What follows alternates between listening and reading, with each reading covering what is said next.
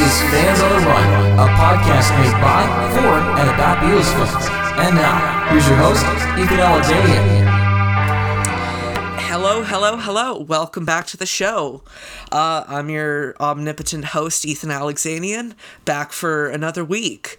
And with us um, this week is uh, known to some as the queen of all Beatles media, Miss Kit O'Toole. Kit, thank you for coming on. Oh, my pleasure, Ethan. This is uh, really an honor to be on. Is it? Absolutely. yeah. I mean, I don't even know if it's an honor for me to be on. yeah, this little ramshackle podcast. Hey, I'm always up to talk Beatles and and all that stuff. Talk more talk, so to speak. That's indeed talk more talk. Speaking of talk more talk, you host a Beatles video podcast called Talk More Talk. I do indeed. I uh, host uh, Talk More Talk along with uh, Tom Hunyadi, Ken Michaels, um, Mean Mr. Mayo may know him from uh, YouTube. He's a longtime YouTube channel. Uh, Joe Mayo, uh, we call him, along with uh, Ken Womack, who also I, I know has been on this show as well. Uh, and uh, Ken joins us when he can. As we know, he's about the busiest man you can possibly imagine. That still Um, makes me wonder how I was able to get him as my second guest. I know. I mean, he. I. I don't. Maybe he clones himself. I'm. Re- I'm really not sure. I'm really not sure. But uh, yep, we do a, uh month. Uh, actually, it's a bi-weekly uh, video cast, and you can also on uh, Facebook Live. We do it live uh, every other week, uh, of every other Monday, actually at uh, 9 e- uh, p.m. Eastern, and then. I upload it onto YouTube, and there's also an audio only version. And you can find that on Podbean and virtually any other uh, podcasting service you you know you use. And we talk about the solo Beatles years. We of course bring up the Beatles. Oh, you know, every once in a while, maybe a little more than that. But we mainly focus on the solo years, and it's been a lot of fun to do. We just did our 40th episode, and uh, and oh, thank you very much. and uh, and as you know, Ethan, we also have done some live episode, live in person episodes um, on uh, you know at Beatle Fest or, or Fest for Beatles fans, whatever you'd like to call it. I made a cameo appearance as a rowdy audience member. You certainly did, and and helped out uh, Ken Womack during a live uh, trivia show that uh, that Ken and I did with the one and only Mark Lewisohn. so that's where we first met, and uh, and it was a lot of fun. So we've been, uh, you know, we've done some of those. We've done some conference appearances. Ken, It I love you. I saved your ass in that question. Yes, that's right. yes, you did indeed. I mean, it was it was such a good time, and so uh, uh, yeah. So you know, want to check us out? As I said, every other Monday, 9 p.m. Eastern. Uh, you can uh, watch us on Facebook Live, and you can even participate in the discussion. We love to have uh, people give you know make comments and and ask questions, and it's a it's a very interactive show. So uh, so come on and join us. Since you mentioned his name, I'd like to give a special shout out to Tom Hunyadi, who uh, yesterday evening sent me um, some very kind words of encouragement about this uh, newly christened podcast, offering support and um, yeah, I just it really made my night, and hopefully somewhere down the road he'll be on the show, um, and yeah, I just a big thank you. It really brightened my day. He's a terrific guy, and he has his own uh, podcast, which is also a video. The Two Legs, called uh, Two Legs. Yep, about Paul McCartney's catalog. So another great show to check out. and in general to all of you out there who have listened so far to the previous episodes and who have like liked my YouTube videos, thank you. It means a lot to me that this uh, tiny, cheap little podcast from my bedroom is making some people's days brighter. Even though there is one dislike on the Ken Womack video, Oh. and that really, for some reason, got to my head. I'm like, what, what did I do wrong? don't worry about it. We've gotten some dislikes on on the you know talk more talk videos, and Yeah. you know whatever.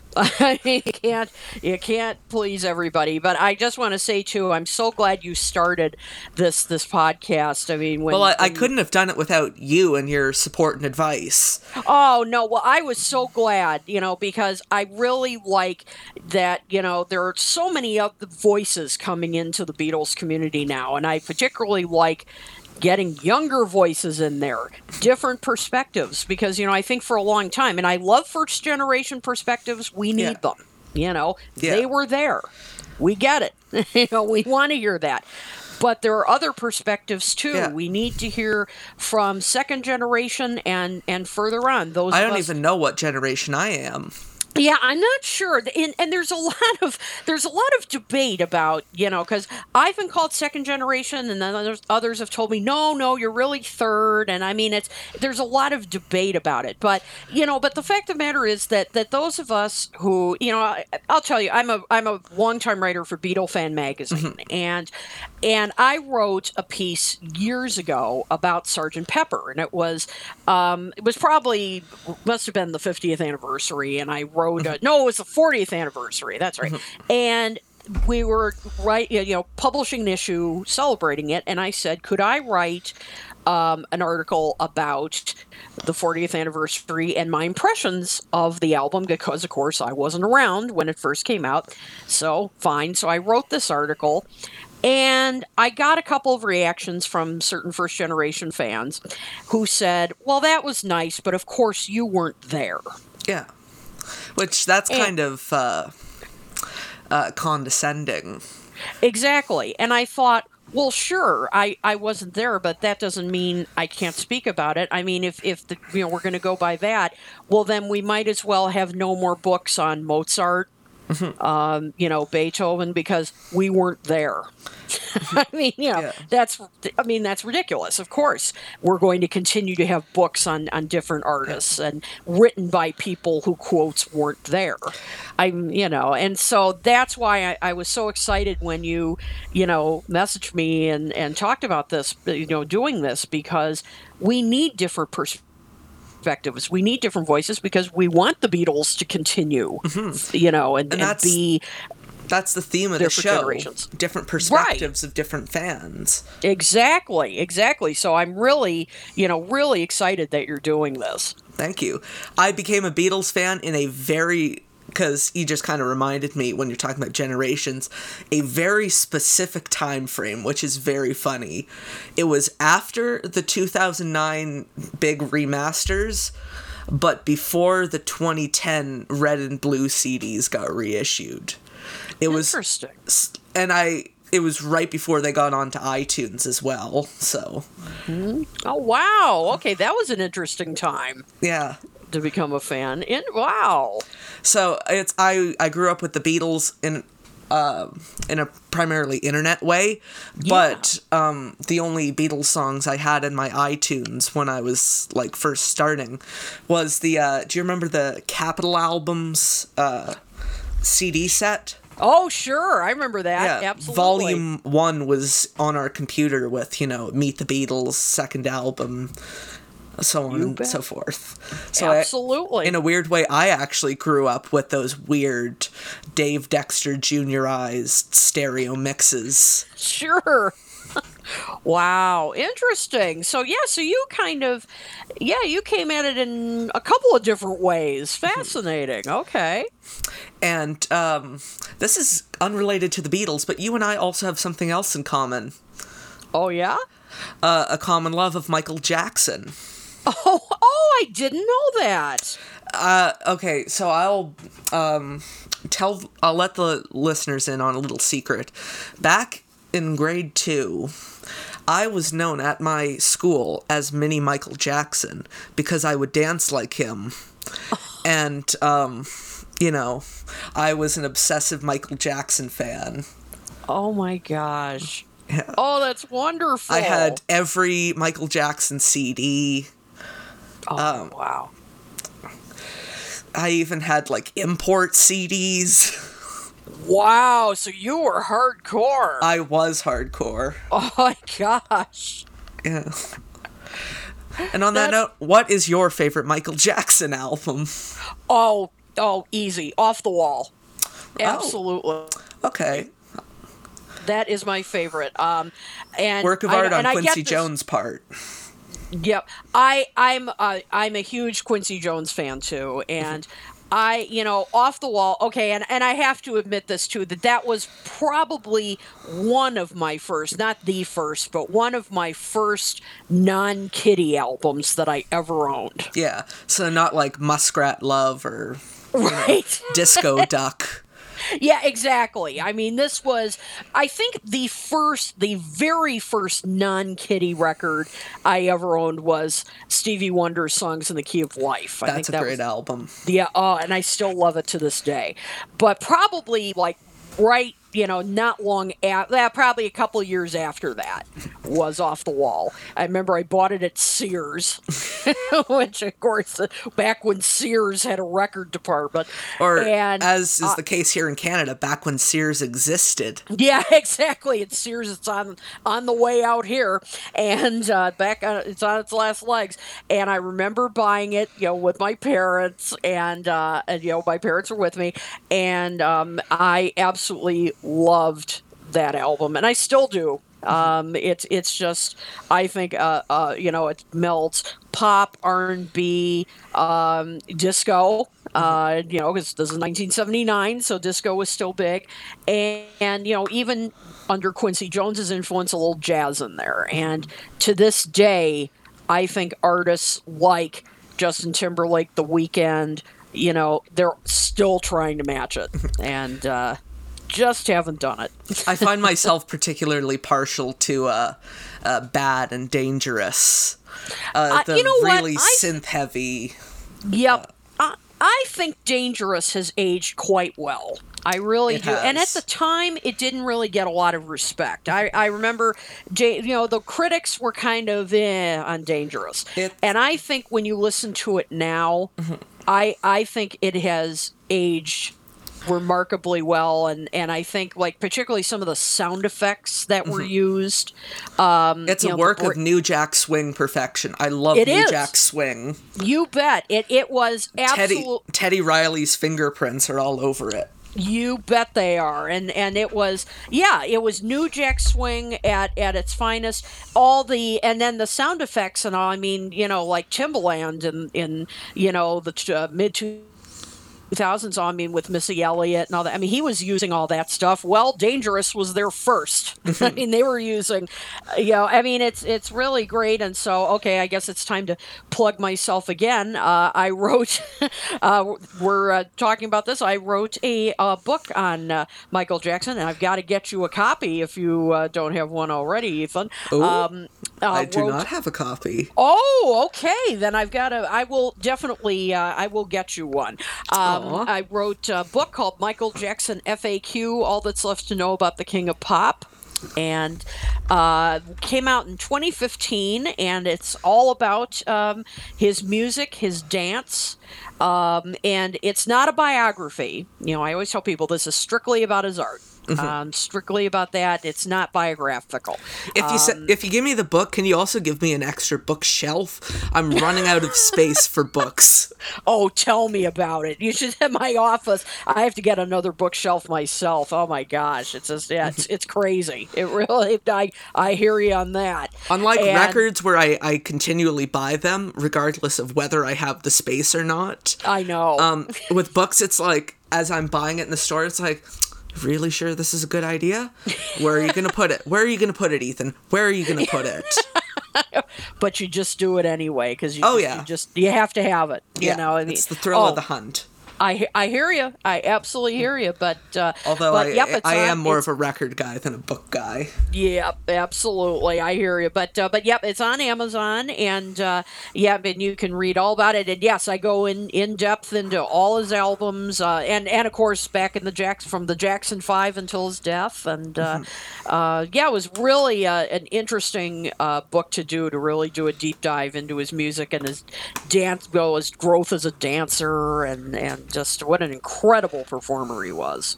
And to all the people who um, wh- who haven't bought Kit's book, why, or uh, I, why you want to trip on me? For a second, I forgot the name of the song, and I thought this is going to fall flat on its face. I don't remember what the punchline of the joke is as I'm finishing the setup. Anyways, I'm gonna try and put the train a little bit back on its tracks. Okay. And um change the subject from one dead guy to uh another two to three dead guys depending on who you're talking to. Okay.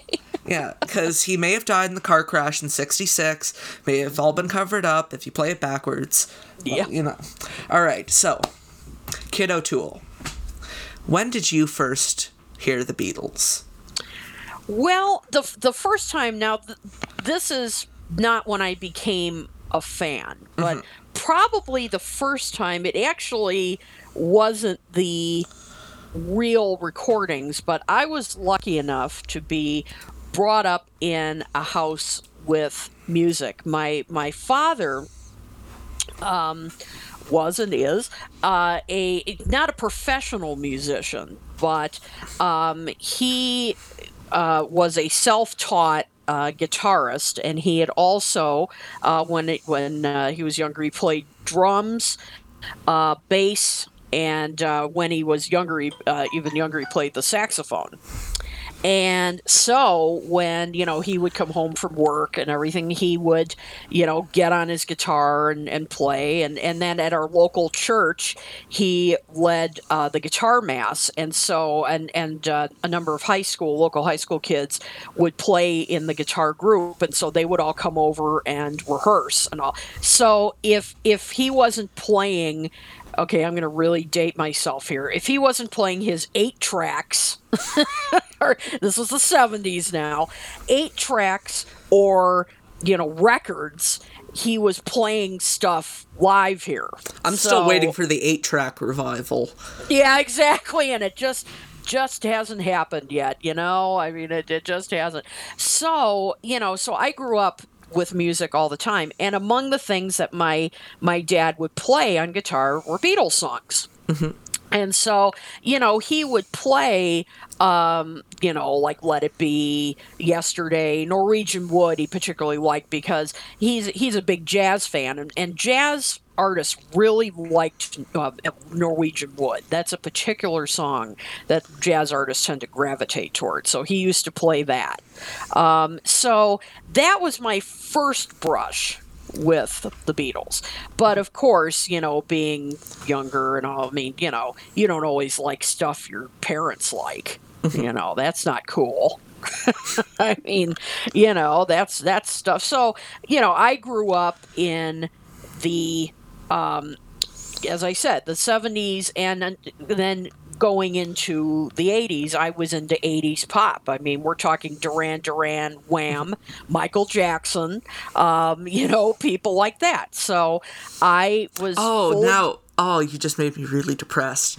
Very off topic. Um, Yep. I have concert tickets to see the joint New Order and Pet Shop Boys tour. Oh, and it's probably going to be canceled. It's in Oh, September. No. Oh, shoot. And by the way, I should say that, yeah, I am not putting down 80s music as I'm still a big 80s music fan. I mean, you know, I get sick of people putting down 80s music. So I totally, you know, I totally feel you on that because, I mean, yeah, that's the stuff I grew up with. Mm-hmm. Absolutely. So, so yeah, I, yeah, that stinks. Oh, Yeah. boy. Bye. It's Yeah, that I- I concert hear and, you. and the Kraftwerk concert I was going to are probably going to be canceled. Oh wow!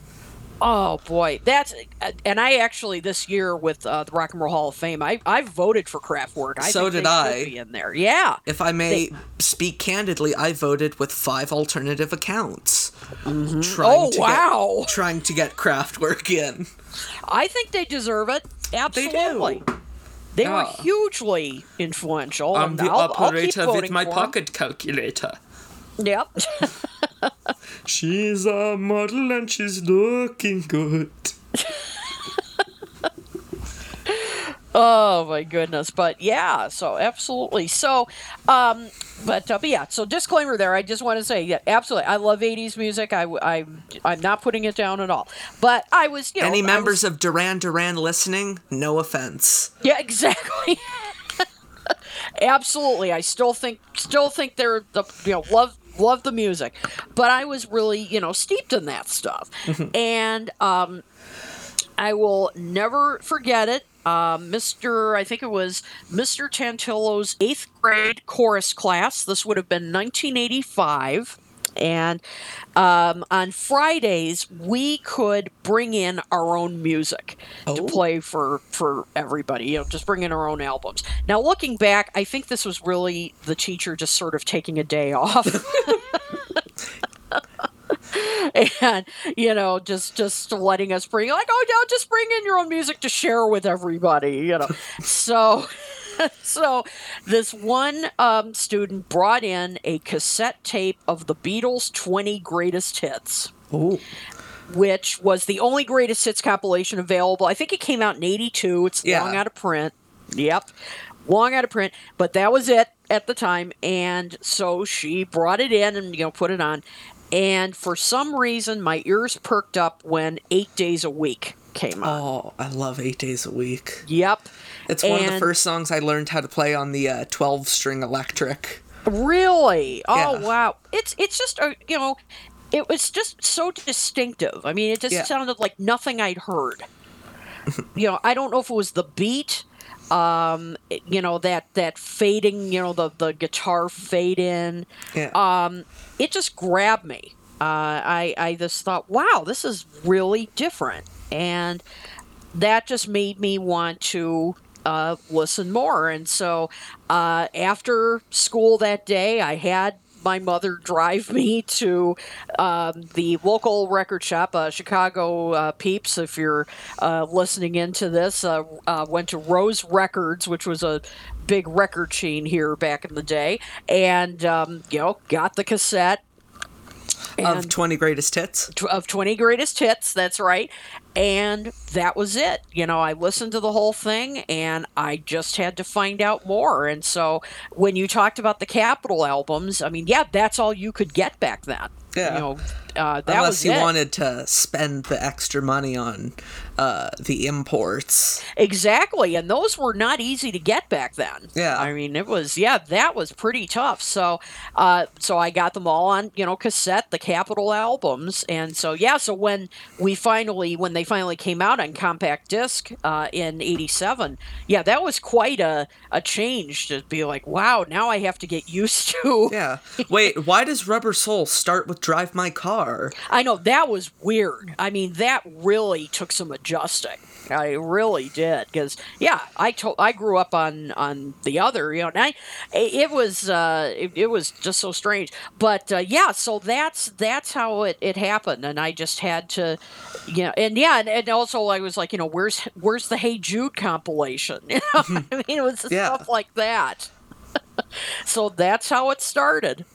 It, when I really think about it, those two, Hey Jude and 20 Greatest Hits, are weird little compilations. Yep. Because, well, 20 Greatest Hits, they have the weird shortened version of Hey Jude with like four minutes chopped off. Mm-hmm. So they could fit like 12 songs aside.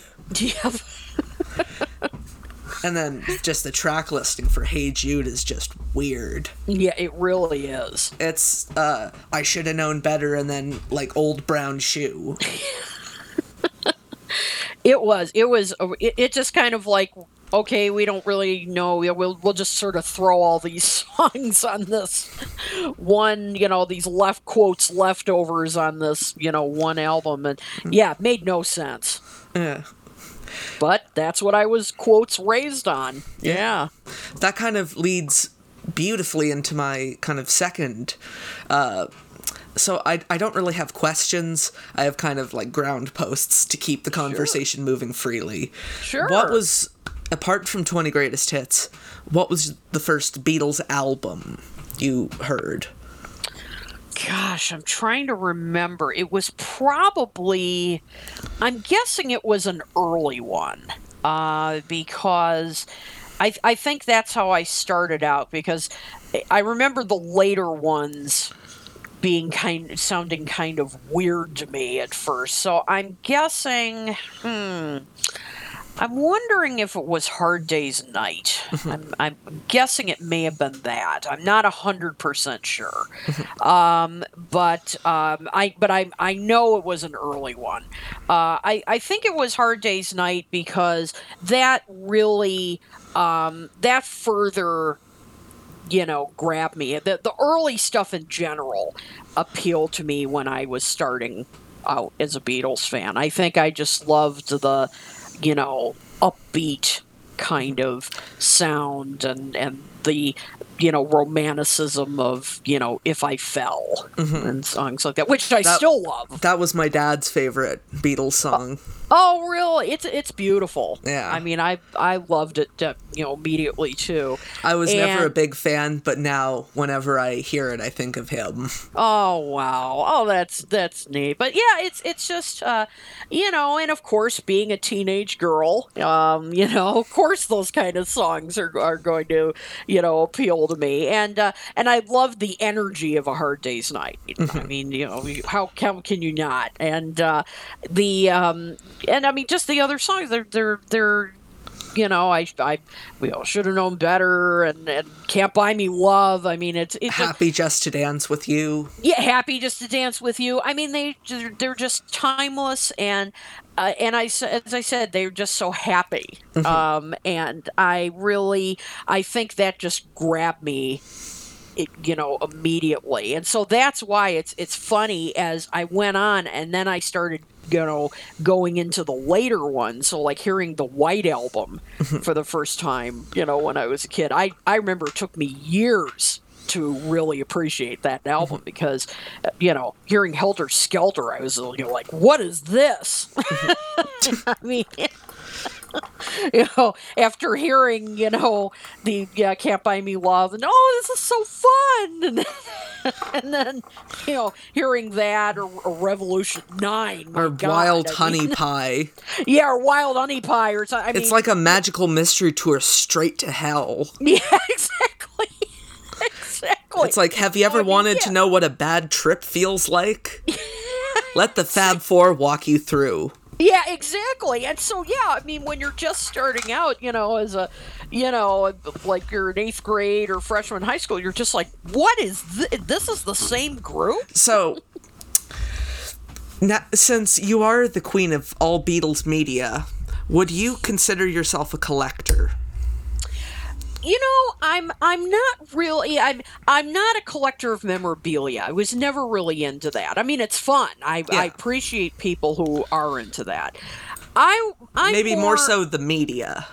Yeah, exactly. I'm more like like I when I started getting like I'd say in college, I started getting more into like bootlegs and mm-hmm. stuff like that. You know, I, I discovered the magic of bootlegs and, and things like that. So, you know, I'm more into that kind of stuff. Um, yeah. I mean, the collect, you know, collectibles are fun and all that stuff, but I'm more into the music itself. I mean, I love collecting that kind of stuff, bootlegs, alternate takes. Yeah. Um, I, I do like to collect, of course, like, you know, when the box sets come out and that kind of stuff. Of course, I'll do that. The McCartney archives and, you know, but but that's as far as, as I go. Like when the you know, like Tom, our, our buddy Tom Hunyadi, and you know, and I kid him about this.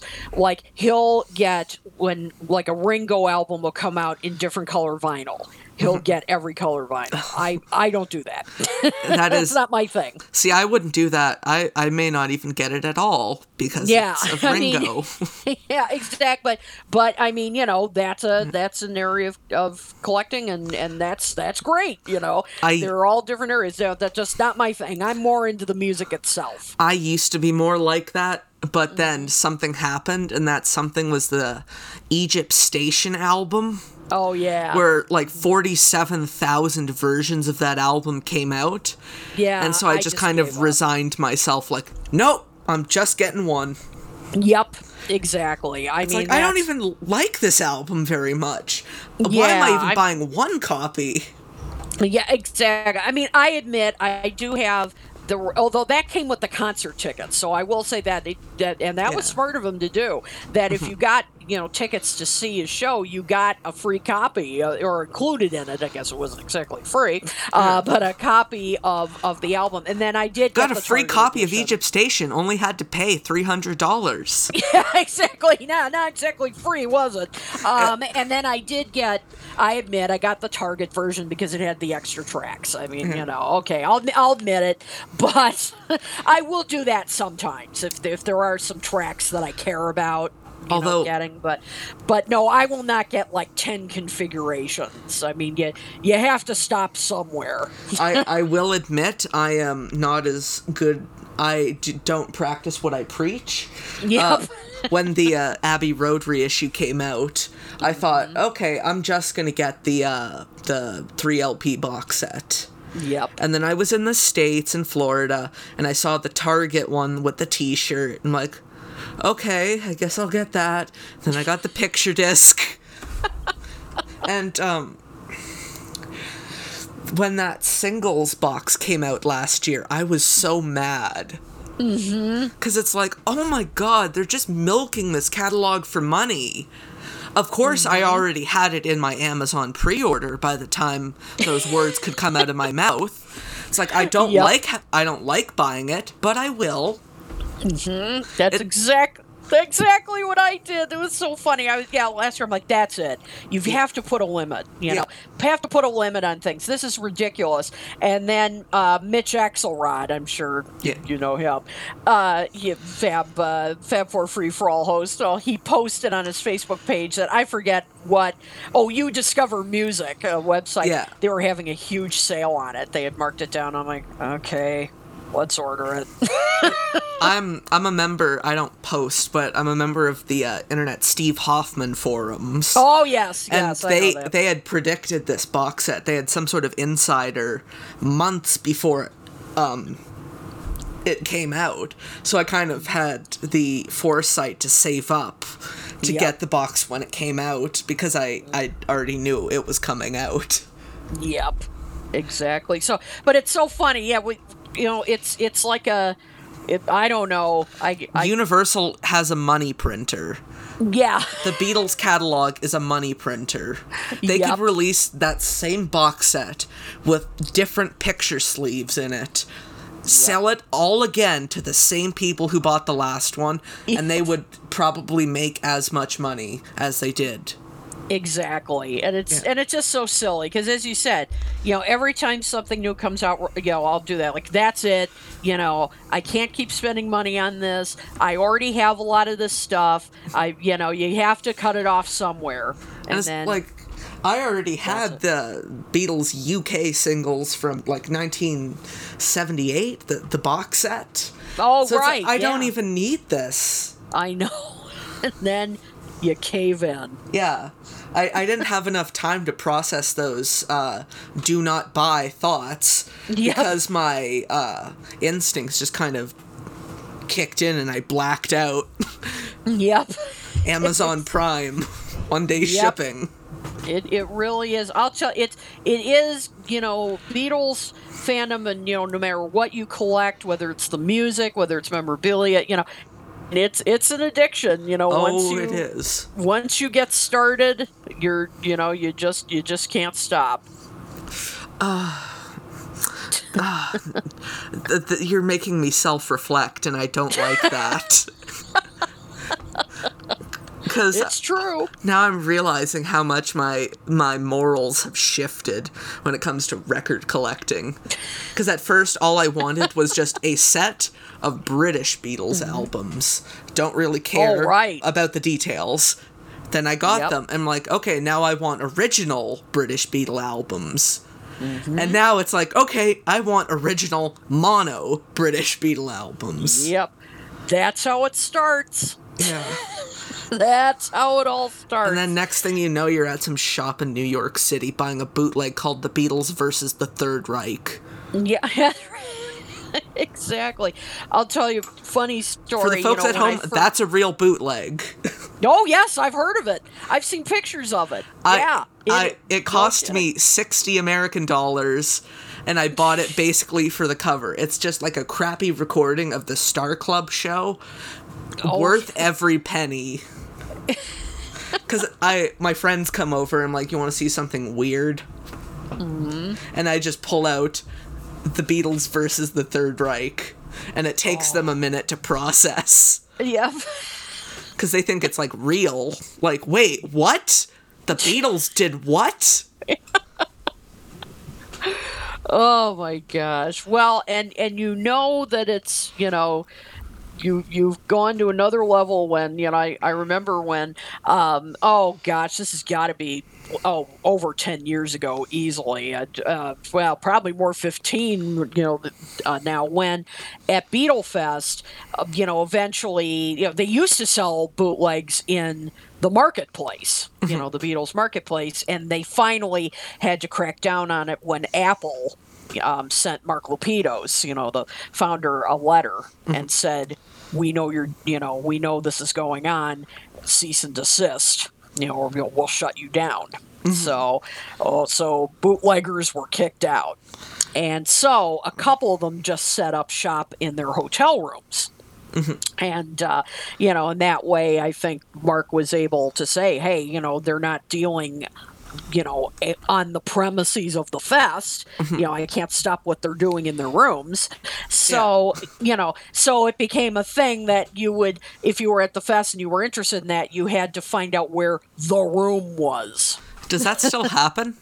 I don't think so. Uh, last couple of fests I've been to, I haven't heard anything about the room. Yeah. But but uh, but I just remember, you know, I just thought, wow, this is a whole new level in in our like collecting and everything. but you know, I remember the first time I went to the room, and you know, here's everybody, you know, we're all like in this room with the you know the and the door was closed, and we're all hunched over like these you know, beds, and you know, and everything's laid out in the bed. You know, all these boxes with the stuff, and you know, and we're talking about, you know, do you have the good stuff?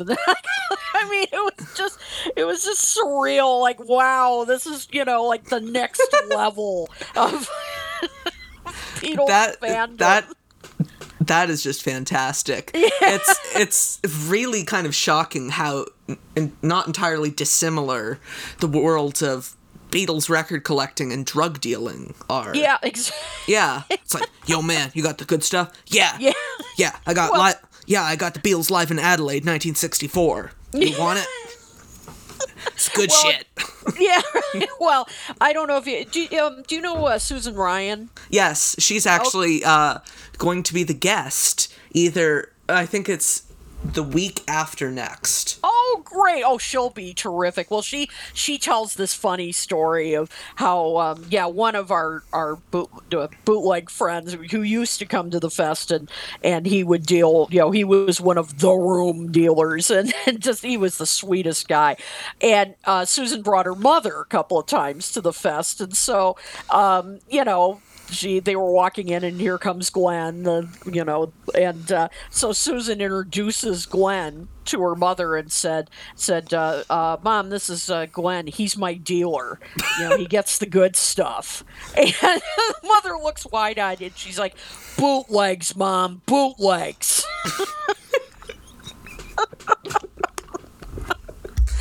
So you know that's that's what it's this hobby is. I mean, it's it's just really funny. I, you know, I I actually if the room stuff still goes on and the Beatle Fest doesn't get canceled this August, I mm-hmm. hope there's someone at the Chicago Fest with a room. Yeah. And if there is, Yep. you have to show me where the room is, Kit. Okay, I'll find out. Yep, I yeah, I, I hope there is because that was a really fun, you know, tradition. Plus, you know, you could get the good stuff, but Oh, it yeah. really, but there really was good stuff. I mean, it's it, you know, you could find some wonderful, um, you know, good copies of like Shea Stadium and you know things like that. That just uh, And we're not um, talking CDs here, we're talking LPs. Uh, so sometimes LPs. Yeah, he had some LPs, but some were get you know CDs, DVDs, Yeah. Mm-hmm. uh, that kind of stuff. Um, but um, you know, kind of it. that was the other kind of fun part of going there. You never knew what you were going to find. Mm-hmm. I mean, you just didn't know what he was going to have. Yeah. So you know, so yeah, I hope, yeah, a, I hope the Chicago Fest is happening. Yeah. Um, you know, that's of course kind of you know uh, up in the air. Just have to kind of keep our eyes and ears open. But uh, but yeah, I hope there's a room there. I, I'm not sure if there will be, but uh, but it was that was part of the fun. I had such a great time at the Chicago Fest. Oh, I'll I- tell you, I had- it's a fun time. uh, such a depressing year and a half before the fest, and that was the first time I had felt pure joy uh, since my dad had passed away. Oh, And I even stopped Mark Lapidos on an escalator and told him, like, thank you. You don't know how much this has made me happy. Oh, oh, I'm sure he loved that. Was that your first fest? Yeah. And it really Oh. made an impact uh, how all the people like you and Susan Mm-hmm. uh, and Sarah Schmidt Oh, sure. were Oh, so nice and welcoming to me. Like it really um, made me feel like I was a part of something, and it stuck with me.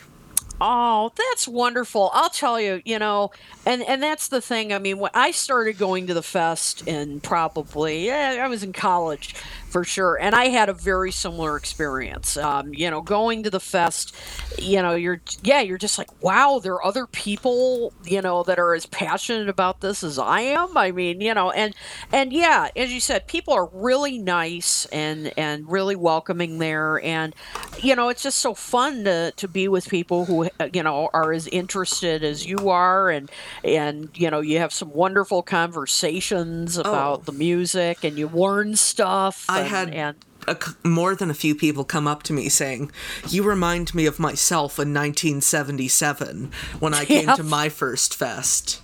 yep, then absolutely. One thing that really sticks out, there's a couple memories of Beatlefest, uh, being Mark Lewisohn's stalker for the weekend, trying Yeah. to squeeze all the Beatles information I could out of him. Sure. I even had him sign one of my books twice. I made him write a little uh, footnote about Carnival of Light in the recording sessions book because I really wanted to know more about it. Nice. And uh, there's, for some reason, I found Wally kind of intimidating. Oh yeah. Oh, he's oh he's a great guy. He's not. Yeah. He's Well, not. Well, it's kind of scary when you're up there trying to buzz and Oh yeah. then he's staring into your soul. Oh, he's a pussy cat. he's a he's a good guy. Yeah. but I know this, it's a lot of pressure. Yeah. I know in those those. And then y- the last contests, yeah. memory I, I'll share before I'll go back to you because this has gone very narcissistic for me, No, rambling on about all. myself. no, no. Um, there was a fella called, uh, I don't know what his actual name is, uh, Night Rainbow, I think his name is. I don't think I know him. he he showed up at the trivia thing and um he won um but there was something slightly off there Uh huh. like it- yeah. have you like you know the term acid casualty Yeah. that's kind of what came to mind yeah. You, going you by the name night rainbow in 2019 Yeah, I was gonna say that's kind of your first hint. yeah. If that that a name like that yeah yep. Yep. You you know most i mean the the vast majority of people there are fantastic. They Yeah. really are. And and yeah yeah there's some that um you know they uh they never quite left the 60s yeah in a way Well, let's put it I've that heard, way I've heard it said like if you remember the '60s, you weren't there. Yeah, exactly. And there were some that you, you know, not again, not very many. Yeah. But just sometimes you see someone where you're like, yeah, I don't think they remember the 60s. The only negative thing about the fest that I can remember was um, I'm not going to say his name, but a certain member of Wings was not very nice to me. Oh, I'm sorry about that. And. I'll, I'll just say it wasn't uh, Steve Holley or Laurence Juber. okay. Yeah. Ah, gotcha. He, he had himself set up in a separate room with a security guard. Yes, now I know. Yeah, I know who you're talking about. Yeah. It's do you Mm-hmm. really think someone's going to break down the door to get to you? Former member of the Moody Blues. Yeah. well, one thing I can say is I almost knocked down Billy J. Kramer once. Oh? Yeah. Please elaborate. it was, of course, a complete accident. But I think it was, yeah, it was in New York. It was at the New York Fest, and I was, um, if you're, you know, a guest, if you're a guest speaker and all, you get to go. You can sit backstage if you want to at the night, you know, evening concerts and in the ballroom. And so that's what I was doing. And um, I don't know if you know uh, uh, Rob Leonard. He's um, one of the co-hosts of the Fab Four Free for All. Um, he doesn't come to the Chicago Fest. He's he's usually just at the New York Fest. Uh, I, I don't think I would have met him then. Oh yeah, you yeah he he wasn't at the Chicago Fest and and uh, really really nice guy and he hosts uh, a weekly uh, radio show uh, out of uh, New York, uh, uh, Beatles songs, and so um, you know we had been hanging out a bit during uh, the weekend and so he had asked me if uh, would I mind doing um, like a oh, I forget what they're called now, but basically, you know, recording where I'd say, "Hi, I'm Kit O'Toole, and you're listening to Rob Leonard's Beatles songs." You know, one of those like a you know station promo or something. Yeah. So after the concert, and I'm like, "Oh yeah, sure, no problem." And so, um, th- Was that when you rammed full speed into Billy J. Kramer? well, kind of. What happened was, so Rob was backstage with me, and so he said, "Hey, after the concert's over, why don't we step? You know, there was a doorway, and uh, and it went out into sort of this, you know, this long hallway. That, like, I mean, it was like a labyrinth um, of of hallways behind the stage. He said we can just step out here and do, you know, it's a little quieter. We can do the promo. So fine. so the the um, you know show was ending, and everybody was walking off the stage, including Billy J. Kramer. Now, in my complete defense, it was really dark backstage, really dark, and there were a lot of cords that were around, and and Blame it on the cords, Kit. Yep, and they were not taped down properly. So I'm like trying in the so there's this crowd, it's dark. I'm trying to find the door, and of course I do like a pratfall worthy trip over one of these cords, and Billy broke my fall. and and he turns around and you know and of course like oh my god i'm so sorry i'm so sorry. And he just looked at me and in, in astonishment. And, and thank god i didn't like knock him down to the ground or something. Yeah. so, in uh, your years of the Beatle Fest, did you ever uh, get into another round of fisticuffs with, um, uh, you know, a famous Beatles person? Like, did you and Klaus Voormann throw hands? no we never no we never threw down or anything like that Yeah. I, I have met him a couple of times though at the fest I, I really want to meet him. Yeah, he's very, very nice. Very, you know, kind of reserved, and Yeah. and uh, He's You know, German. yes, exactly. So he's kind of reserved, but he's very nice. I Yeah. mean, he's just kind of formal, Yeah. you know, as you kind of would expect. Yeah. Although But- with but- him, I wouldn't really even want to talk about the Beatles. I'd want to talk about uh, he was the bass player in the second version of Manfred Mann. Oh, right. Yeah. And I love the second version of Manfred Mann with uh, like the mighty Quinn, haha, said the Mm-hmm. Oh, clown. Yep. Absolutely. Yeah, there's so many things you could talk to him about, and Yeah. about his artwork, and about you know, I mean, absolutely. Like, yeah, he- he's one of He one of produced guys- that song, uh, Da Da Da, Oh, trio. yeah, trio. Exactly. I mean, really, he's one of those guys. Yeah, when you meet him, ever, the, a couple of times I've met him, I've kind of frozen a little bit. You know, when I met him, you just kind of feel like you just there's so much you want to ask him and want to talk to him about. You just are like, Mm. oh, you know, me, I'm like, uh, what do I say? that I was mean, kind of how I was with Mark Lewisohn. yeah, exactly. I mean, you just yeah, you kind of freeze. I mean, it's really uh, really funny. But yeah, nice nice guy. Yeah, definitely. You know, I'm, I'm glad I didn't realize that was your first fest. So that uh, you know that is so cool. I'm glad you got to one. I hope that won't be uh, your last. Oh. I mean, you, you hope you'll keep on coming. Not if I can help it. Good, good. I, I got the bug. Yep. And this time I, I'll bring more money to spend Yeah. at the marketplace. Absolutely. Because I don't think I had ever seen a butcher cover in the flesh, let alone seeing 25 in the same room. Yeah, right. yep, you're you're gonna see. Just be careful. Uh, Yeah. You know, gotta make sure it's a legit one. Well, I, you know, you know, you look to see if there's the V on the cover. Right. And it- yep. And if they were trying to sell one so mint, uh, it if it was like you know 500 bucks i would know okay that's a fake there's Yeah, no way it would be in that good condition for that cheap Yep. That's right. That's right.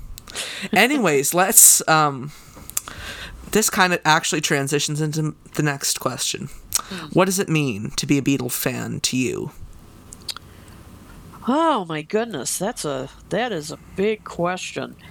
What does it mean to or be? I'll, I'll split it into two questions Okay. what did it mean for you back then when you first were in your fan infancy if i may say Hmm. and now as well respected author and podcast host Oh wow. Oh goodness. Okay. Well. Okay. Let, so, I guess back, you know, when I was yes a wee, a, a, a wee fan. Um, you know, it was it was about. You know, it, it was about learning. Well, it is about learning now as well, but it was about um, you know just just sort of learning about the music being um you know i guess it wasn't like is it, it didn't become as big a part of my life mm-hmm. as it has become now. I mean it was about just you know learning about their story and and listening to the music and and just learning about it. It was all new to me. I mm-hmm. mean it was just this was all just a brand new thing to me and it, it's all so beautiful when it's brand new. Yeah, i long for the days when i had just discovered the beatles and Oh, absolutely. And my first Paul McCartney concert, I remember in 1989 you know, when he was touring behind Flowers in the Dirt. Yeah. And I mean, the day I got the Paul McCartney tickets, oh, I was so excited. I mean, you know, and I, I mean, I'm still excited going to Paul shows, but Mm-hmm. that very first one, I mean, that that was exciting. And it was interesting, you know, being in high school when I was still becoming a you know a fan. And and you know my friends weren't really into this stuff. Yeah. um you know and i'm sure you you know you can relate to that Yep. with, with many friends. Yeah. And trying to, to say to my friends you know you got to listen to this stuff. I mean this is it, it- and i was just learning about myself and you know a lot of them were just kind of like whatever. You know and, and um although it was fun when george harrison had his comeback in Yeah. uh, the 80s and then yeah then my friends started listening to like got my mind set on you. And i'd be like see? See? This is great stuff. Now listen to what he did before. You know. Yeah. but you know but it was it was just like constantly discovering um, new things. And it was great because on, on, on top of that as i said george harrison was coming out with new music. Paul mccartney was coming out with new music. So you know it was uh, oh, in, in an 87 you know was celebrating um, the uh, you know 20th anniversary of sergeant pepper. So 20 years ago today. Exactly. So there was a lot of you know stuff around that, and and um, you know, but then as I got older and you know started um, getting into. Um, I'd say you know graduate school and and all well and actually let me back up for a second you know I, I started getting inklings i thought i wonder if this is you know my that this is just gonna is it's going to go beyond just a little hobby because in high school um, senior year i was the editor of the high school paper newspaper and I wrote an editorial about my experience at my first Paul McCartney concert in '89, and I wrote this editorial about it because it was great because I was kind of like, "Ha, I'm the editor in chief. I can write, you know, I can write whatever I want in this." So I wrote this thing, and um, you know, shortly after the paper came out, uh, I was walking to one of my classes, and a gym teacher who I had, you know, not much to do with, you Yeah. know, I mean, I knew. I can relate with that. Yep. I was yeah, I was not a jock. And so uh the and so this uh, uh Mr. Danko, I'll never forget it. Mr. Danko saw me in the hall and he, he's like, "Can I talk to you for a second? And I thought, what what's this about? And so he pulled me aside and he's like, I just had to tell you, he said, I read that editorial you wrote and he said, I just had to tell you, he said, I, I loved it. And he said, it brought me back to how I felt when I was a Beatles fan back in the '60s, and he said, "You know, your your uh, you know writing about that show just brought me right back." And he said, "You know, I can't. You know, it was just so you know well written and everything, and you know, and you just you know." You took me back, and it just made me so happy. and I just, you know, then thought, wow, my writing did that too. And you know, that kind of helped set me on a path with my writing as well as you know, but it was kind of the first time my my hobby and my writing kind of intersected. and you know, then as I w- got into graduate school and went on, Can I just mean, jump in here because Oh, I'll, sure. I'll forget this. Um, I think part of the reason why I was such a Beatles fan because you mentioned Paul McCartney concert. My my mom and dad saw Paul McCartney at Madison Square Garden uh, in April of 2002. Oh, yeah. So I would have been, my mom would have been uh, heavily pregnant with me. Oh, seeing wow. Paul McCartney, and she said I was kicking during Live and Let Die when all the fireworks were going off. yeah, but I still remember going to see my first Paul McCartney concert. Uh, I think it was Fenway Park, and it was magical. Yep. You except for the it. except for the drunk dude behind me who spilled his beer on my brand new concert T-shirt. Oh man, there's always one, at least one in every crowd. Yeah. Uh, but but yeah, I mean, other than that, you never forget. You, you, you never forget the first time you see him live. I mean, it's it's a real, as you said, it's a magical experience. and I'll never live it down. The second time I saw him, which was the last time, um, I was wearing my. I have a Sergeant Pepper uh, outfit, like the blue one that Paul wore on the cover. Oh, sure, yeah. I wore it to the concert, and I he. I know his guitar player for sure waved at me from the stage, and I think Paul McCartney gave me like a an air fist pump cool. and I'm never gonna live that down.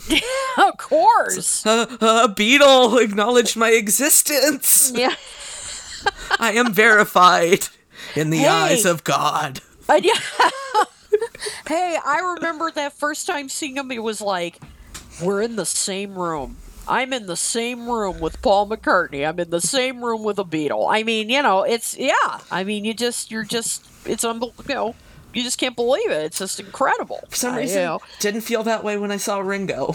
Yeah, I know. I mean, that's the thing. I, I've seen Ringo twice, and he's great. You Yeah. know, I and, and his shows are a lot of fun. Yeah, I mean, however, they are they are like equal parts Ringo concert, equal part Toto. Right, exactly. I mean, mm. it's it's a, it's a very it's a very different experience, but they're a lot of fun. I enjoy, you know, the both times I've seen them, I've enjoyed it. But yeah, it's not quite the same thing. No, Not quite. With McCartney, it was like I was staring into the sun. Yeah, right. It's like this is the same man who wrote Sergeant Pepper. Yeah. Yep.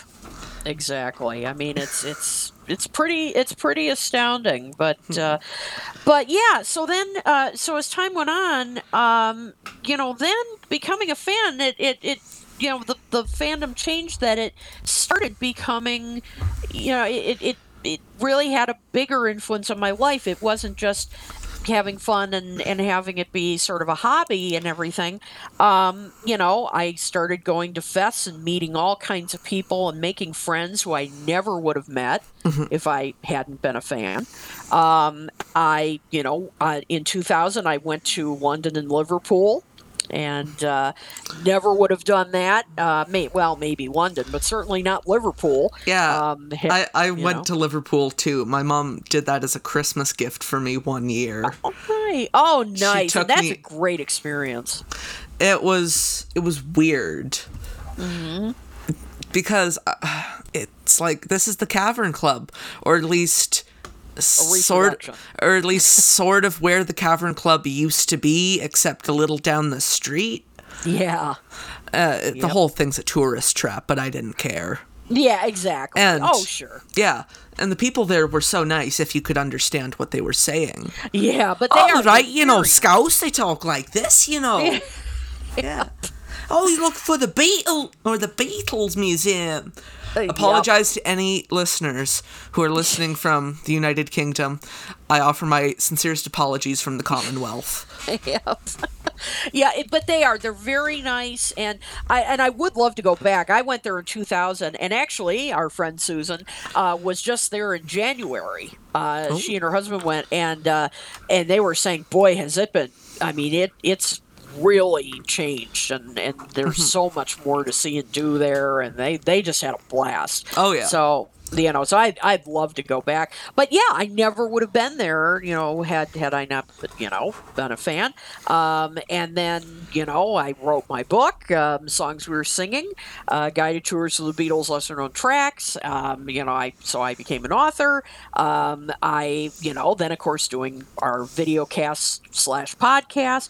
I mean, you know, my my li- it, they really ended up having a huge impact on my life, and so becoming a fan, it not only did I become a fan, I mean, they they kind of helped shape my career, Yeah. and so it's I, it's I hope they'll shape mine. yes, exactly. Well, you know, this is this is a start. Absolutely. Although So- I, I, I don't think I'm going to go into the uh, publishing world. I mean, Yeah, well, I graphic design is my passion.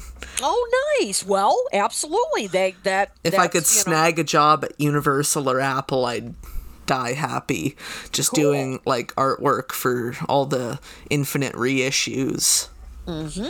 there you go. I mean, so that's the thing, and and uh, there's a terrific book out there. Um, by uh, a, a sociologist named Candy Leonard. She uh, has come to a number of fests, and uh, she hasn't come in a in a few years. But she uh, wrote a book called Beatleness, where she interviewed a number Oh. of first generation Beatle fans, and she talked to them about the influence that the Beatles had on their lives, and and that was a point she made that you know there aren't many other bands, or I don't know if there are any other bands I can think of that really impacted lives as deeply as the Beatles did. I mean, these were, you know, she asked them about their political views, their, um, you know, and, and just all different ways in which the Beatles shaped their lives, their careers, and, and different ways. And, you know, it's really amazing how how this one band ended up, you know, shaping a generation in many different ways. So,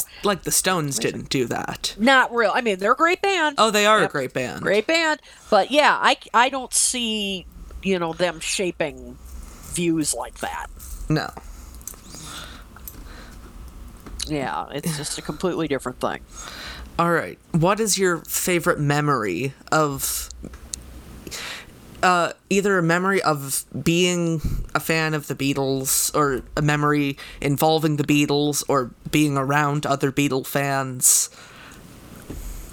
oh gosh oh okay i've got one. Oh. um this was sounds good. Yep, the second time um, I saw Paul McCartney. Um, and this still ranks as the greatest concert I've ever been to. Was this uh 1993? Uh, this was 1990 Okay. because that darn Paul skipped Chicago in '93 on that new uh, New World tour. God- so that naughty Paul, he skipped us. Um, oh, I could have I could have driven to Milwaukee, but you know. But anyway, no, this was um, it was the last um, last date on his tour on on uh, the tour that year. Uh, this was again. This was I'm, I'm blanking out on it was the flowers and the dirt tour. It's. I think it was just called the Paul McCartney World Tour. Tour. I I have. yeah, I I, think- have the tour you're right. book on my shelf. Yep, I think you're right. And boy, when you look back, that tour book was free. that was Oh. that was just on everybody's seat. Can you believe that? Really? That was a it was a free book. I mean, it was a, it was like a magazine. You're lucky you if know. you can get a tour book for like thirty bucks now. I know. Can you believe it? On that tour, it was free. Although I, mean, think that- it's good for the people who like tour books that they're Mm-hmm. still like the cheapest things you can get Yeah. at a concert. Because I, I don't like getting T-shirts and stuff, but I, Yeah. I always try and make a point of getting a, a program. Yeah, the programs are yeah, they're they're definitely the best deal you're gonna get. That's that's for sure. But uh, with the but Stones, anyway, I saw the Stones and I got a foam finger, which is slightly different. Yeah, right. That's I also true. I, I got a a book, a poster, and a foam tongue. Thing. Wow! Oh, nice. Yeah. Of course, it's gonna be Saw them in a crowded farmer's field in Orillia, Ontario. Oh wow! Don't know why they were playing there. Mm-hmm. I guess it was just so they could have like 50, 70,000 people.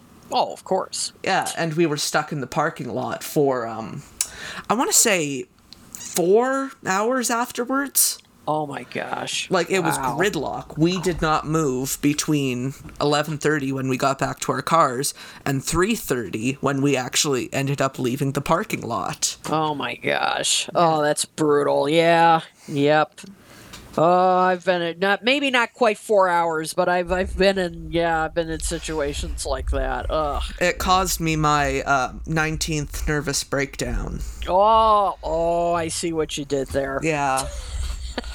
I see what you did there. Oh Oh my God. That's That's that's one of my favorite Stone songs Yeah. actually.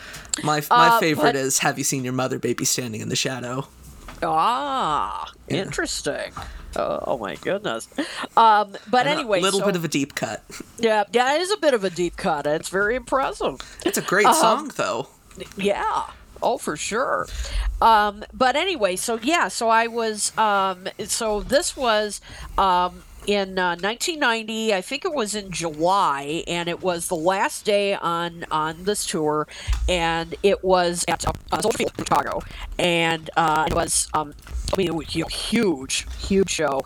Uh, it rained. For much of the day, but of course, because this is Paul McCartney. the 29th of July, 1990. Yes, indeed. Yep. Yep. I just knew it pulled up the July. wik- All right. Just pulled up the Wikipedia. Yep. And it, as I said, it had rained most of the day, but of course, because it was Paul McCartney, it had miraculously stopped raining, like right before the show started.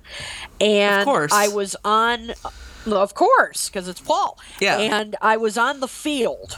Uh, I um, and uh, you know my friends and I were on the field, and I mean it was an incredible show. It had fireworks. I mean, now this I don't recall before on, on this tour that the the pyrotechnics were as big for Live and Let Die as they are now.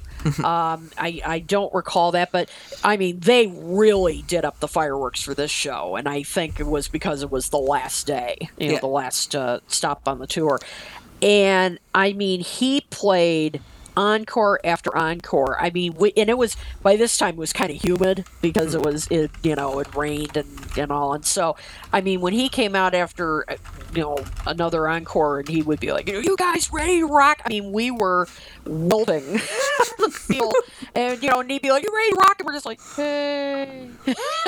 I mean, we were just wilting out there Because you don't want to incre- say to yourself, yeah, Paul McCartney, stop playing music. Exactly. I mean, we were just exhausted, but yeah, exactly. What are we going to say? No, get off the stage. Yeah. But, but I remember at one point. but I remember at one point when he was doing "Let It Be," and I turned around and looked at you know at all the the um, you know rafters and all. I mean all the the seats, and everybody was holding up, of course, pre iPhones and all, Yeah. real cigarette lighters. you know, they were everybody was holding up, and I think there were also they were selling like you know light uh, flashlights Yeah. and stuff, and I had a- everybody was. I had a very Oh, go ahead. similar experience when I saw him in Hamilton, I- Ontario. except it instead of Yep. lighters, it was the cell phone lights, and it looked Yep, exact. the arena looked like Yep. a disco ball. Exactly. And I, I'll never forget that, turning around and looking at that. I mean, the whole stadium like that. And But I can't even imagine what it would be like instead of just static lights with like lighters. Yeah. to me, that just lighters. that Yep, just sounds and it- beautiful. It it was it, it was stunning, and I will never ever forget that. And uh, and it was just I it was the most incredible concert. I mean, you know, he played as I said until we were worn out. Not him, we were. the man's like the Energizer Bunny. He he wa- he is and, and of course still is to this day. Yeah. And we uh, th- it, it was just a night to remember. Uh, Speaking and- of, what did you think of his uh, performance for the world concert thing of Lady Madonna? Um, you know, it it it was okay. I liked Um, it. It was yeah. jazzy. I I didn't. uh, I have to admit, I didn't love that arrangement. Um, Yeah. I I was surprised at first when he went into Lady Madonna. That was not. It sounded what I- like he was setting it up to be Let It Be. yeah, exactly. And he talked about his mother and everything. I thought, oh, here we go. well, let it be. I thought he was going to go into "Come Together" because he had said the phrase "Come Together." Oh, like, right. oh, is that what he's going to do? Yep. So yeah, I don't think anyone guessed it would be Lady Madonna. But then when he talked about his mother, and then you know, and then they were showing the pictures of the healthcare workers, it made sense. Yeah. I mean, you know, but uh, yeah, I wasn't insane about that arrangement, but um, but I gave him a lot of credit, of course, for doing it. I mean, Yeah. you know, for taking part in in that uh, in that special. But um, but yeah, and of course, everybody talks about his voice, and and I'm glad. I'm glad I saw him in the years where you know at the very beginning when his voice was still you know still really strong and and the whole thing. But hey, you know he His voice was okay in 2013 when I saw him. Yeah. Wasn't great when I saw him in 2016. yeah, But yeah. you know, it's still better than not having him around. Exactly, exactly. He's still Paul McCartney. Yeah. and I mean, you know, the man is in his late seventies. yeah, he hasn't changed the keys to any of his songs to fit the voice. and I wish he would because I, you know, people. I've mentioned that to people, and they're like, "Well, that would really bother me if he changed the keys." It I'm like, would bother me. Yeah, see, I, I, it wouldn't really because you know Ringo has done that. Yeah, but And- uh, that bothers me when he does it. Really, I, Yeah. I don't know. I'm I'm okay with it at this point. It it wouldn't bother me that much. I I think you know I would rather have him do that than, uh, and I'd also think. Although I think Photograph does work better in that lower key. Yeah, and and yeah, I would rather hear that than hear him like straining his voice. Yeah. And there are certain songs I think that he just can't. Uh, Paul just cannot do anymore with his voice, and Mm-hmm. and needs to, you know, like maybe I'm amazed. I love maybe I'm amazed. I I absolutely love that song, but I just don't. You know, that is a hard song to sing. It's Yeah. very rangy. Um, and I Maybe just that's why think- he hasn't done silly love songs since like the 70s. Yeah, exactly. Love the song. Absolutely love it. I, I miss it. But if he can't do it, if it's just too, you know, pushing his voice too hard, that's fine. You know, he doesn't have to do it. I totally get it. Yeah. So, you know, but uh but yeah, so that's that's one very very special memory I have. That was uh, really still stands as the best concert I've ever been to and it was just a just a, you know, beautiful moment of seeing all the flickering lights. That was that was wonderful. It does sound beautiful. All right, since you're one of the smartest Beatles people I know, you know a lot about the Beatles. Thank you. Pause for blush. what is your favorite weird piece of Beatles trivia that you know? Weird piece of Like Beatles something that you can like pull out at random just talking about Beatles trivia. Like mine, I said this uh, to Ken, is that there was this meeting in 68 at Apple that John called an emergency meeting to inform the rest of the band that he was, in fact, the reincarnation of Jesus Christ. Oh yes. And uh, he was. He was stoned out of his mind, and then the meeting was shortly adjourned thereafter. I Remember that. Yeah. something like that. Yep. I I remember thinking, um, If you can't think of one, I've got an extra one. Just okay, thinking. no, I think I've got one. Okay. Um, when, I might tell the extra one anyways.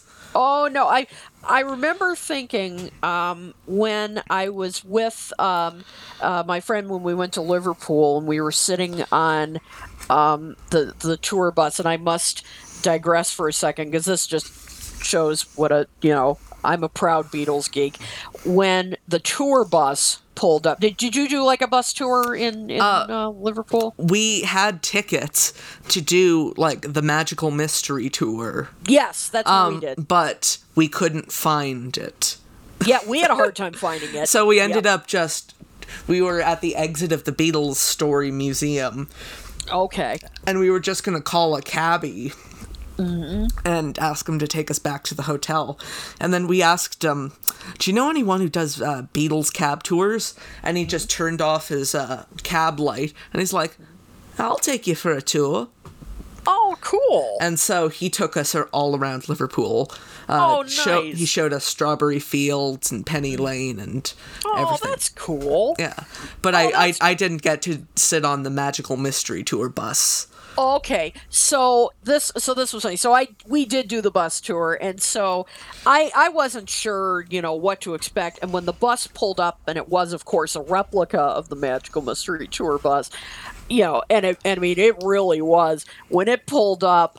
I, you know, the friend that was with me, she was not a big Beatles fan. I mean, she was being very nice and, and going along with this.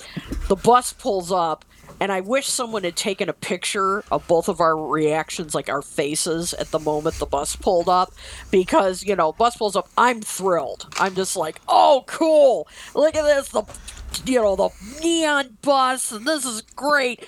And I think my friend looked and was just like, oh no. like what the hell is this so we get on the bus so as the tour is going on and the the uh, guy was uh, you know the, the tour guide was talking and everything and and the, and it was a full bus and i remember thinking at one point just randomly thinking i wonder if uh, anyone on this bus would be interested that John's uh, one of John's former girlfriends Liverpool was Thelma Pickles. I just that name always stuck with me. That John dated a woman named Thelma Pickles in Liverpool.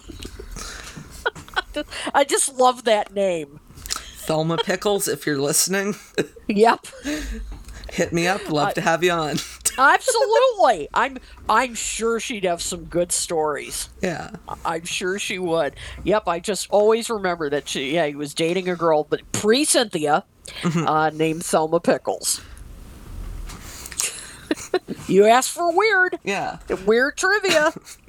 I'll, I'll give an extra bit because my friend told me about this one. He's not even a huge Beatles fan, but he told me, um, and I verified this. I, you know, found it in a book. When the Beatles first smoked pot with Bob Dylan, uh, Brian Epstein smoked some as well, and for about like half an hour, he was standing in the mirror at the hotel in New York City, just laughing his head off. And Yep. sh- pointing and shouting "Jew" at the mirror, oh, jeez. and he was like stoned out of his mind. Oh my god. That is I that reminds me of another one that I think when the first time Paul tried LSD that he and I'm trying to remember if it was Mal. So, this sounds like something Mal would do, but I'm mm-hmm. not 100% sure. That he instructed somebody to follow him around because he was convinced, Paul, that he would say some brilliant stuff. Oh, I I heard this in the anthology. Yep, I love that. And that when the next day when he came down and he's like, "Okay, show me the paper." and and it was I think the, the the thought was there are seven levels. Yeah. I just finished watching the anthologies. Yeah. And um I I absolutely lost it when uh Paul had scribbled down on the paper, giving it to Yep. Mal Evans. And he and Mal's like, Hey Paul, you wanna you wanna see what you wrote? That was so brilliant. And he's like, Yeah, yeah. there are seven levels. and nothing more. I love that. I mean, I just love that. Yeah, Paul was just convinced that he was going to say like some. He was going to have some brilliant thought. Oh, I've had he was- moments like that too. Yeah. I just, oh man, I just, yeah, I love that story. All right, now it's time for I think my favorite part of the show, the quick fire questions. Oh my god! All right, Don't worry, there's not that many. okay. Okay, what is your favorite Beatles song? Uh, tomorrow never knows. Good choice. And oh god, um, hopefully you will say something different because the last two guests I've had on have had the same answer to the next question. What is your least favorite Beatles song? Please don't say Mr. Moonlight. Please don't say Mr. No, I won't. I won't. Oh, That's thank- actually no. I I defend that song. Oh, good. So do I. Yeah, I defend it. I think that's one of uh, John's one of his uh, most underrated vocal performances. Yeah, I love the droning harmonies and the like j- belting, like Mister. Yeah, the beginning's great. Yeah. I think the organ. Oh, I, I I like the cheesy organ. Oh, really? You like it? That's the one part that I think if they didn't have the organ, that maybe it would have. Sounds like elevator music. Yeah, I mean, I yeah, it's weird. It's I mean, maybe if they hadn't, but otherwise, no. I I'm a I'm a defender of Mr. Moonlight. So nope, I'm not going to say that. I think I think it's unfairly dissed. Um, Thank God, because I, I didn't want to go three for three. Yep. Uh, so yeah, probably um, uh, Wild Honey Pie. Okay, Mm-hmm. that's a fair one. Yep.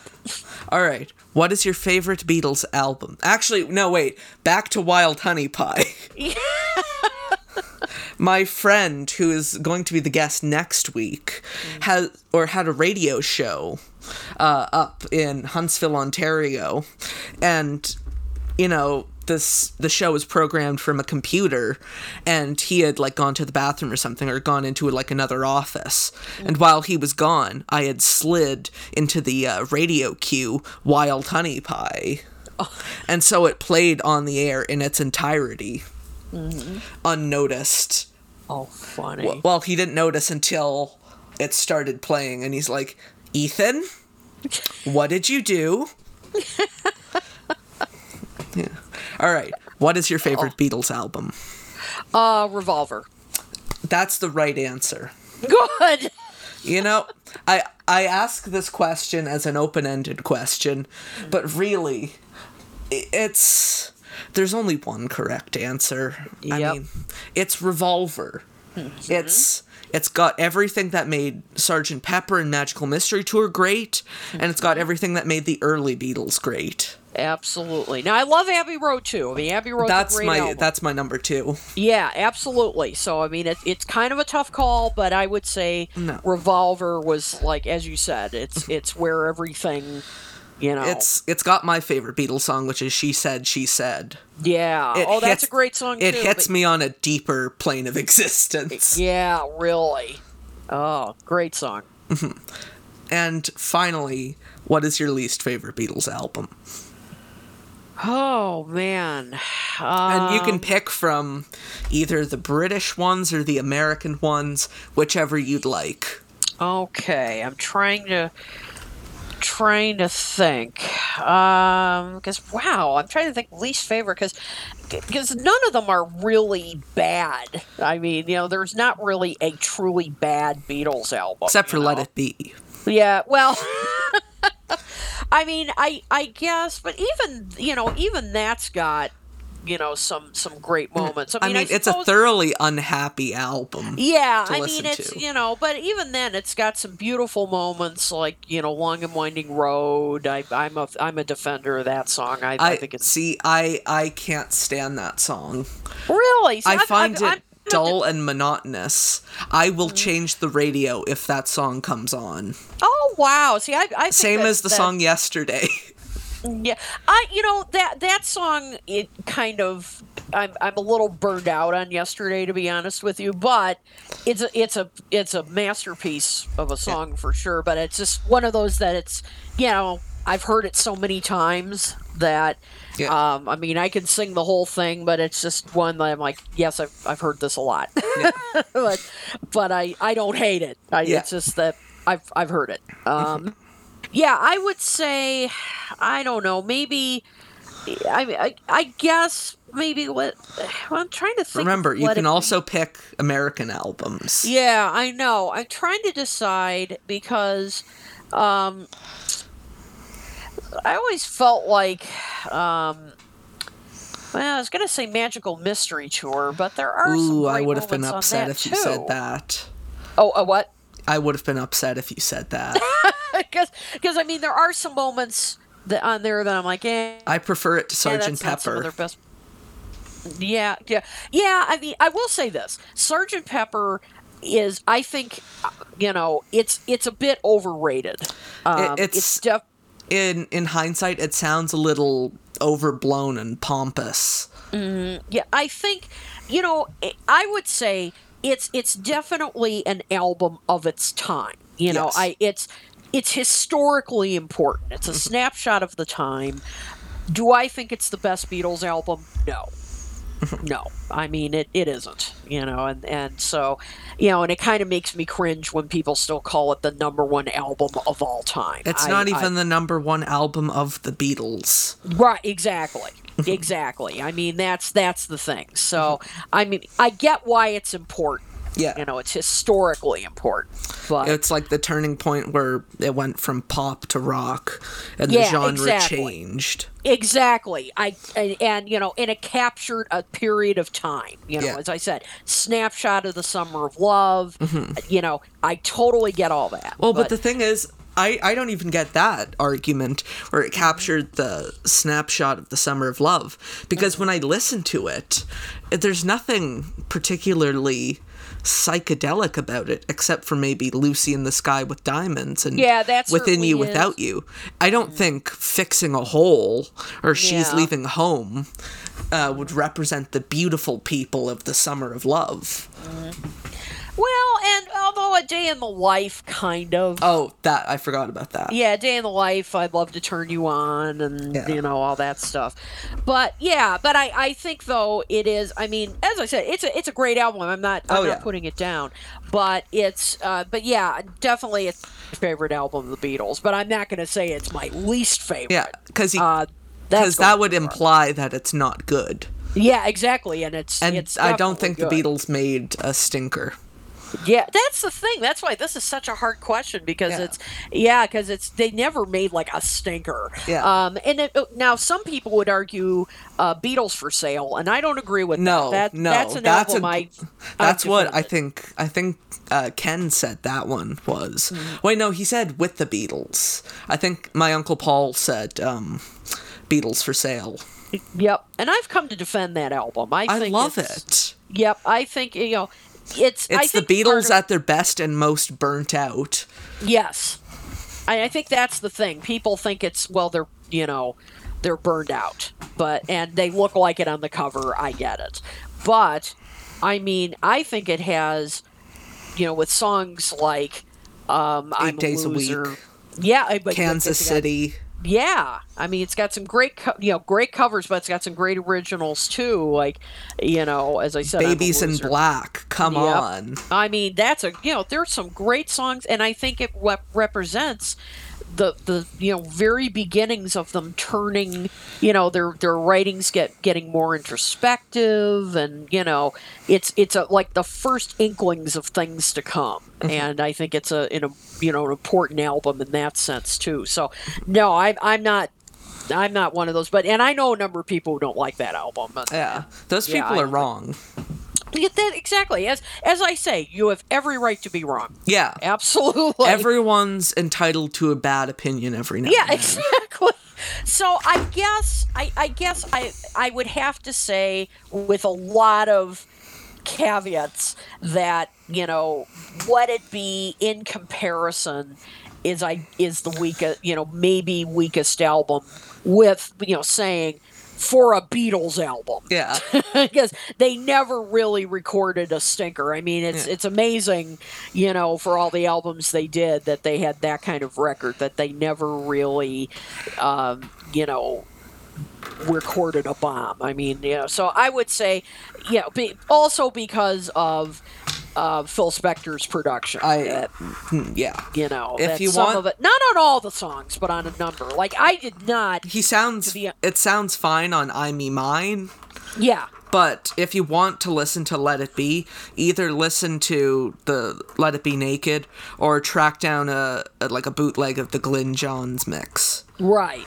Yep. Or Across the Universe. I did not like Across the Universe until I heard the stripped down mix. Mm-hmm. and then I'm like, oh, this is a beautiful song. But Is I that the felt- one with the the birds chirping and the apple scruff singing? Yes. Yep.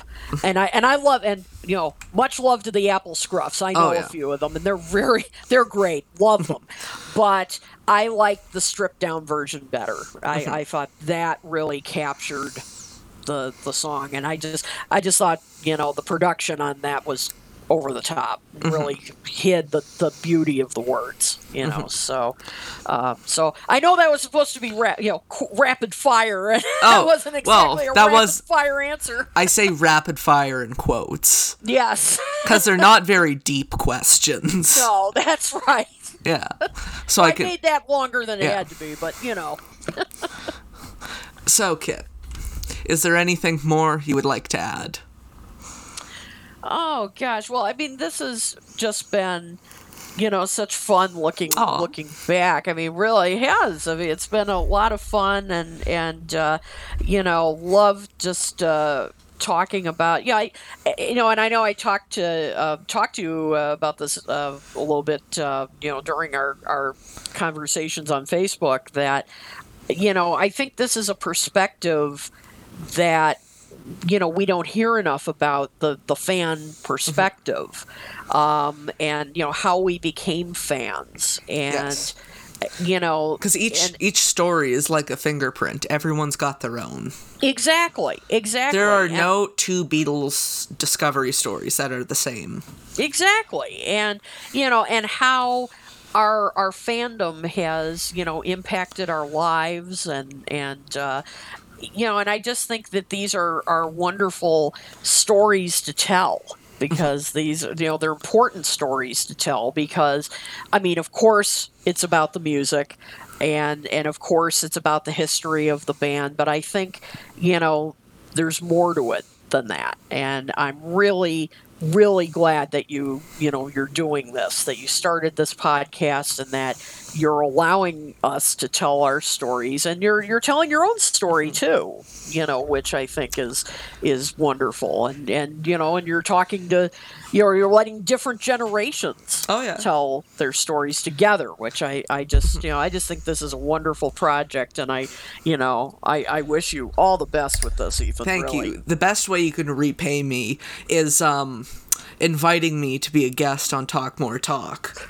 Well, we're we're we're well, you know what we're hoping uh, is we're we're thinking you know with the way Zoom has really taken off. Yeah. Um, we're because right now you know we're using um, BeLive, which is a technology we use you know Mm-hmm. so we can broadcast on Facebook.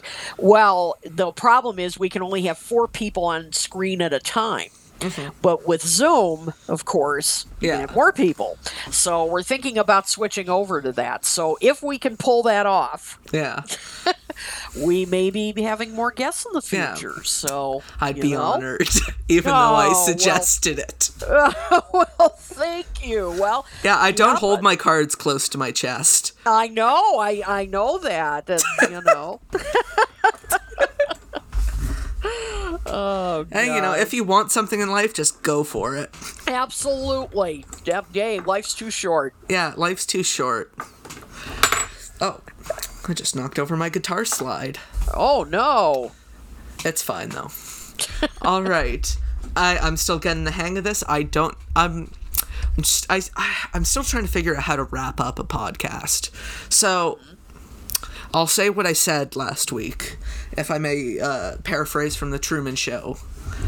Uh, good morning, and in case I don't see you, good afternoon and good night. Um, and yeah, thanks for listening. Ta ta for now. Bye, Kit. Bye. Thanks for having me on. No problem. Bands on the Run is produced by Ethan Alexander. Additional voiceovers by Richard Phillip. This has been a Showtown production.